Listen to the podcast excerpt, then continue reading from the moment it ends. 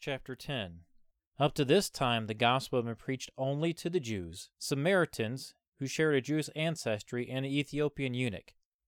With the conversion of Cornelius and his household, Gentiles were now granted repentance that leads to eternal life.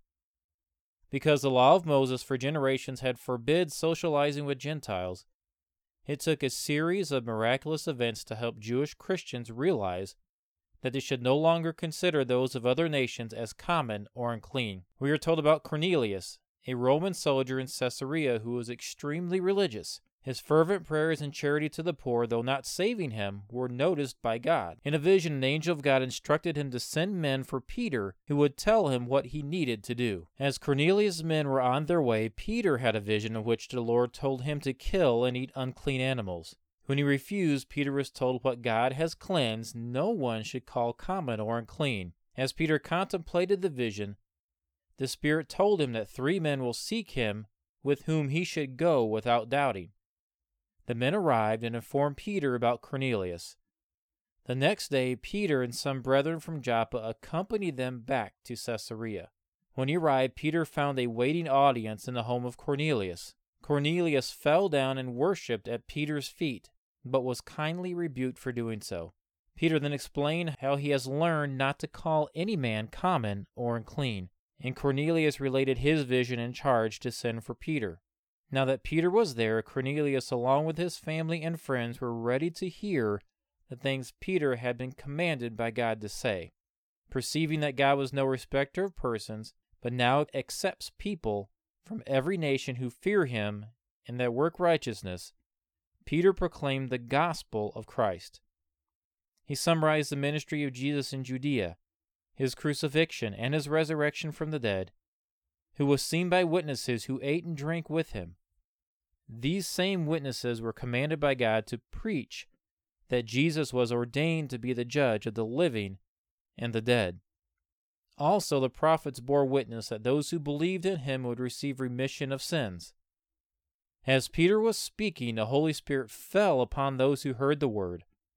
The Jewish brethren who had accompanied Peter were astonished because the gift of the Holy Spirit had been poured out on the Gentiles, as evidenced by their speaking in tongues. Peter saw the clear implication of these events that Gentiles also could be saved and become part of the church. Thus he commanded them to be baptized in the name of the Lord. Acts chapter 10, verses 1 to 2. There was a certain man in Caesarea called Cornelius, a centurion of the band called the Italian band, a devout man and one that feared God with all of his house, which gave much alms to the people, and prayed to God alway. Cornelius was a God-fearer. That is, he was one of the many Gentiles who were greatly attracted to the moral, ethical, and spiritual aspects of Judaism. Many of them attended the synagogue and were instructed in the scriptures and even observed Sabbath and to some extent the Jewish dietary laws. They drew the line, however, at becoming full proselytes by circumcision, baptism, and sacrifice. The Holy Spirit underlines three things about this very fine person, Cornelius. He mentions his faith. He was a devout man and one that feared God. Cornelius lived up to the light that he had. When more light was given, he responded to it instantly. He did not yet know Christ, but he feared God. If he did not yet know the Holy Spirit, the Holy Spirit certainly knew him and wrote him down as a devout, God fearing man. He mentions also his family. He feared God with all his house. This veteran soldier, hardened in a rigorous school, brought his family and those dependent on him to like faith in the living God. Not for them, the pagan gods of Greece and Rome.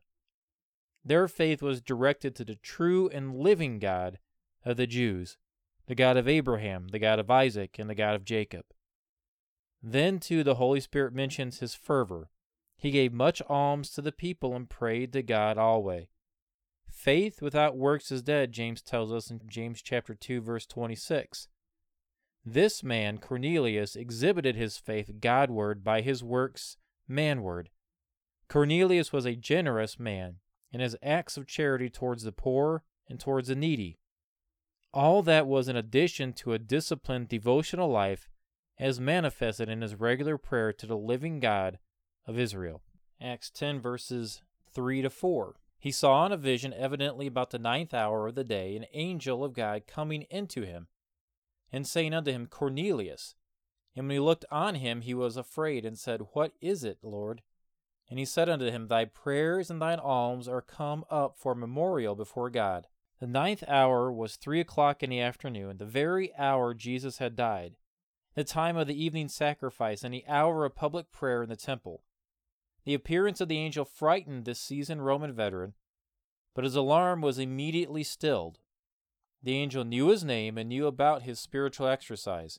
He told Cornelius that his prayers and alms had been ascended to God like the fragrance of the Hebrew burnt offering. Now, verses 5 to 6.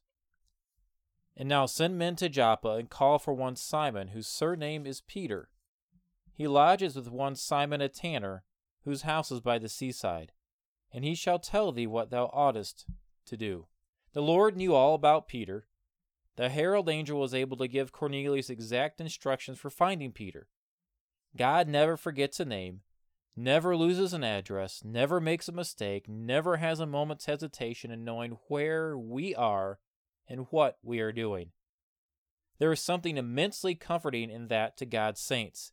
He who tracks the journeyings of a hundred billion stars in each of a hundred million galaxies, who knows the path, the history, and the destiny of every speck of dust in the cosmic space, knows all about me. In all my comings and goings by land, sea, and air, he knows exactly where to find me at any time he wants. He knows how to send people across my path and into my life to fulfill his own purposes. Nothing is more interesting in the book of Acts than to see how God keeps track of men. Does he need a man to meet an Ethiopian traveling at high speed away from Jerusalem with a great longing in his soul? He knows where Philip lives. Does he need a man to find blind Saul of Tarsus on the street called Straight? He knows where Ananias lives. Does he need a man to give the gospel to a good but still unregenerate Roman centurion? He knows where Peter's at. If a man had a choice to go and hear one of God's saints preach, or go hear an angel preach, Cornelius could tell them what to do. Go and hear the man. He would say, I heard an angel, and he told me to send for Peter. Now, verses 7 to 8. And when the angel which had spoken unto Cornelius was departed, he called two of his household servants and a devout soldier of them that waited on him continually. And when he had declared all these things unto them, he sent them to Joppa. Two servants and a soldier were selected at once and briefed on their commission. The word used to describe the way Cornelius communicated his experience is an interesting one. He declared all these things, it says. It means to make known by expounding. It is the word used by John to describe the Lord's mission on earth. Cornelius evidently was very careful to make known to his messengers exactly what had happened and why Peter was needed. Cornelius would be familiar enough with Jewish sensibilities and prejudices against social contact even with God fearing Gentiles, to appreciate the need for making the extraordinary circumstances clear and plain. Uh, verses 9 to 10. On the morrow, as they went on their journey, they drew nigh unto the city. Peter went up upon the housetop to pray about the sixth hour, and became very hungry and would have eaten, but while they made ready, he fell into a trance. The scene now moves from Caesarea to Joppa, and from one Cornelius to Peter. It was noon. Peter had retired to the top of the roof of his host's house to enjoy the breeze from the sea and a few minutes of peace and quiet in which to commune with his Lord in heaven. This time he was overcome with hunger. It was lunch time. The fact that it was also prayer time made no difference. All Peter could think about was his need to eat. While waiting for food to be prepared, he manfully sought again to compose his thoughts to prayer. It is interesting to observe how all things work together for good. Peter was thinking about food. God used food as the basis for this vision that now fell upon him. Far from being put out by Peter's wandering thoughts, he used them as the basis of the revelation now to be made. Verse 10 And he became hungry and would have eaten, but while they made ready, he fell into a trance and saw heaven opened and a certain vessel descending unto him, as it had been a great sheet knit at the four corners, and let down to the earth, wherein all manner of four footed beasts of the earth, and wild beasts, and creeping things, and fowls of the air, came a voice to him, Rise, Peter, kill and eat. But Peter said, Not so, Lord, for I've never eaten anything that is common or unclean. And the voice spake unto him again the second time, What God hath cleansed, that call not thou common. This was done thrice, and the vessel was received up again into heaven. Now while Peter doubted in himself what this vision, which he had seen, should mean, behold, the men which were sent from Cornelius had made inquiry for Simon's house, and stood before the gate, and called, and asked whether Simon, which was surnamed Peter, was lodged there. Peter was wide awake now. Above him the sun shone over the sky, and he could see the great sea, its horizon stretching farther and farther away to the west and the Gentile nations of the mighty Roman Empire. Down below could be heard the sounds of the tanner and his men busy at their dubious trade, and up from the kitchen wafted the smell of food. But Peter's mind was occupied with his vision a sheet from heaven, all kinds of creatures, clean and unclean, now all declared clean and destined for heaven. What could it mean? Surely it did not mean that animals of all kinds were to be taken to heaven. Surely it meant that some radical change had taken place in the Levitical ritual law. But was that all it meant? So Peter doubted himself and was perplexed. How many times in seeking to do the Lord's work we have found ourselves in that very same place, perplexed. So the Holy Spirit prepares Peter for this missionary journey. Peter is in prayer on the housetop. He becomes very hungry and is placed in a trance. A sheet let down from heaven contains every kind of unclean beast, bird, and bug. Peter is instructed to slay and eat. He calls the Holy Spirit Lord, but contradicts in his address by refusing to eat. As a Jew, he had never eaten any unclean thing, even after Pentecost. Peter wonders about the dream until the knock at the door and the messengers from Cornelius explain their mission. The Holy Spirit instructs Peter to go with them. So when they arrived in Caesarea, Cornelius was waiting for them with his relatives and his friends. The faith Cornelius displayed in calling together all these people to hear someone he had been told to send for in a vision speak some strange message to them. It was incredible faith displayed by Cornelius.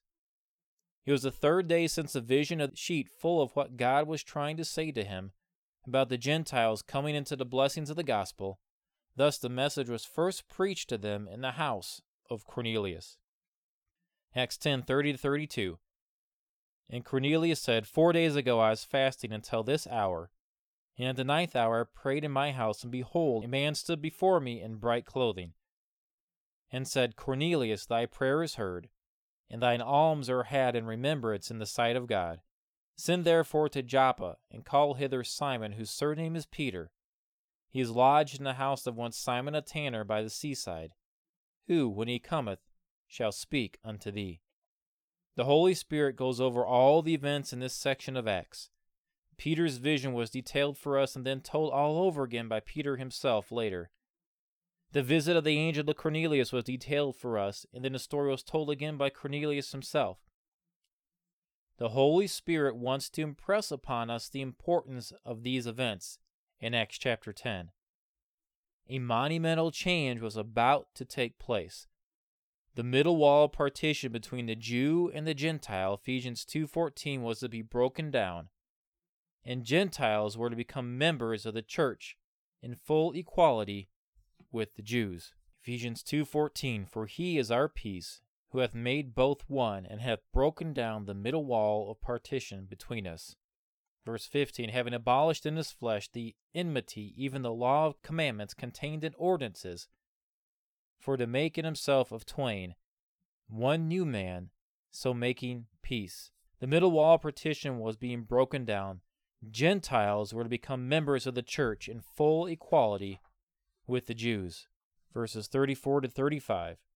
Then Peter opened his mouth and said, Of a truth I perceive that God is no respecter of persons, but in every nation he that feareth him and worketh righteousness is accepted with him.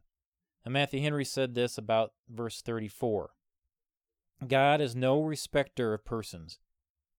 Peter preached to Cornelius and his friends. It is intimated that he expressed himself with a great deal of solemnity and gravity, but with freedom. Prior to this, the mouths of the apostles had been shut to the uncircumcised Gentiles, and they had nothing to say to them. But now God gave unto them, as he did to Ezekiel, the opening of the mouth. God shows no partiality. His gospel is offered to all. God is no respecter of persons. Verses 43 to 44. To give all the prophets witness that through his name whosoever believeth in him shall receive the remission of sins. While Peter yet spake these words, the Holy Ghost fell on all them which heard the word. You read those verses again, Acts 10 43 to 44. To give all the prophets witness that through his name whosoever believeth in him shall receive the remission of sins. While Peter yet spake these words, the Holy Ghost fell on all them which heard the word. Before Peter could finish speaking, look what happened. The Gentiles, drinking in the gospel word by word like a dry and thirsty land drinking in the rain, believed already. They believed every word of it. Their hearts, long prepared by the Holy Spirit, were completely receptive. Suddenly, just as Peter got the words out, Whosoever believeth in him shall receive remission of sins, down came the Holy Spirit. With this descent of the Holy Spirit on the Gentile believers, the mystery of the church was completed. The middle wall partition between Jew and Gentile was broken down. From now on, in the church, the Lord Jesus made in himself of twain one new man. The Gentiles were no more strangers and foreigners, but fellow citizens with the saints and of the household of God, Ephesians 2:19. This has been labeled the Gentile Pentecost. Peter is astonished that Gentiles too have the Holy Spirit poured out upon them. It is made audible by their speaking in tongues in verse 46. The tongues were of an evidence to Peter and to the other apostles that God would save Gentiles. Without this sign falling upon the Gentiles in the same way as it did at Pentecost, it is doubtful the other Jews would have ever received the Gentiles as fellow heirs of the same body, and partakers of his promise in Christ by the gospel. Acts chapter 10, verse 45. And they of the circumcision which believed were astonished, as many as came with Peter, because that on the Gentiles also was poured out the gift of the Holy Ghost. For they heard them speak with tongues and magnify God. Then answered Peter, Can any man forbid water, that these should not be baptized, which have received the Holy Ghost as well as we? And then he commanded them to be baptized in the name of the Lord. Then prayed they him to tarry certain days. Look at verse 47. Can any man forbid water, that these should not be baptized, which have received the Holy Ghost, as well as we? Now notice they have received the Holy Ghost. They were saved. And while Peter yet spake these words, the Holy Ghost fell upon all of them which heard the word. They were saved. The Holy Spirit was residing inside of them. They were saved. They were children of God. Then Peter sees that they are saved, sees the Holy Spirit has fallen upon them. He says they need to be baptized. They were baptized after salvation. Now you notice this passage here makes it very clear that baptism is not part of salvation. Can any man forbid water that these should not be baptized, which have received the Holy Ghost? They had received. They were saved. They were already saved. They weren't getting saved. They weren't needing to complete their salvation.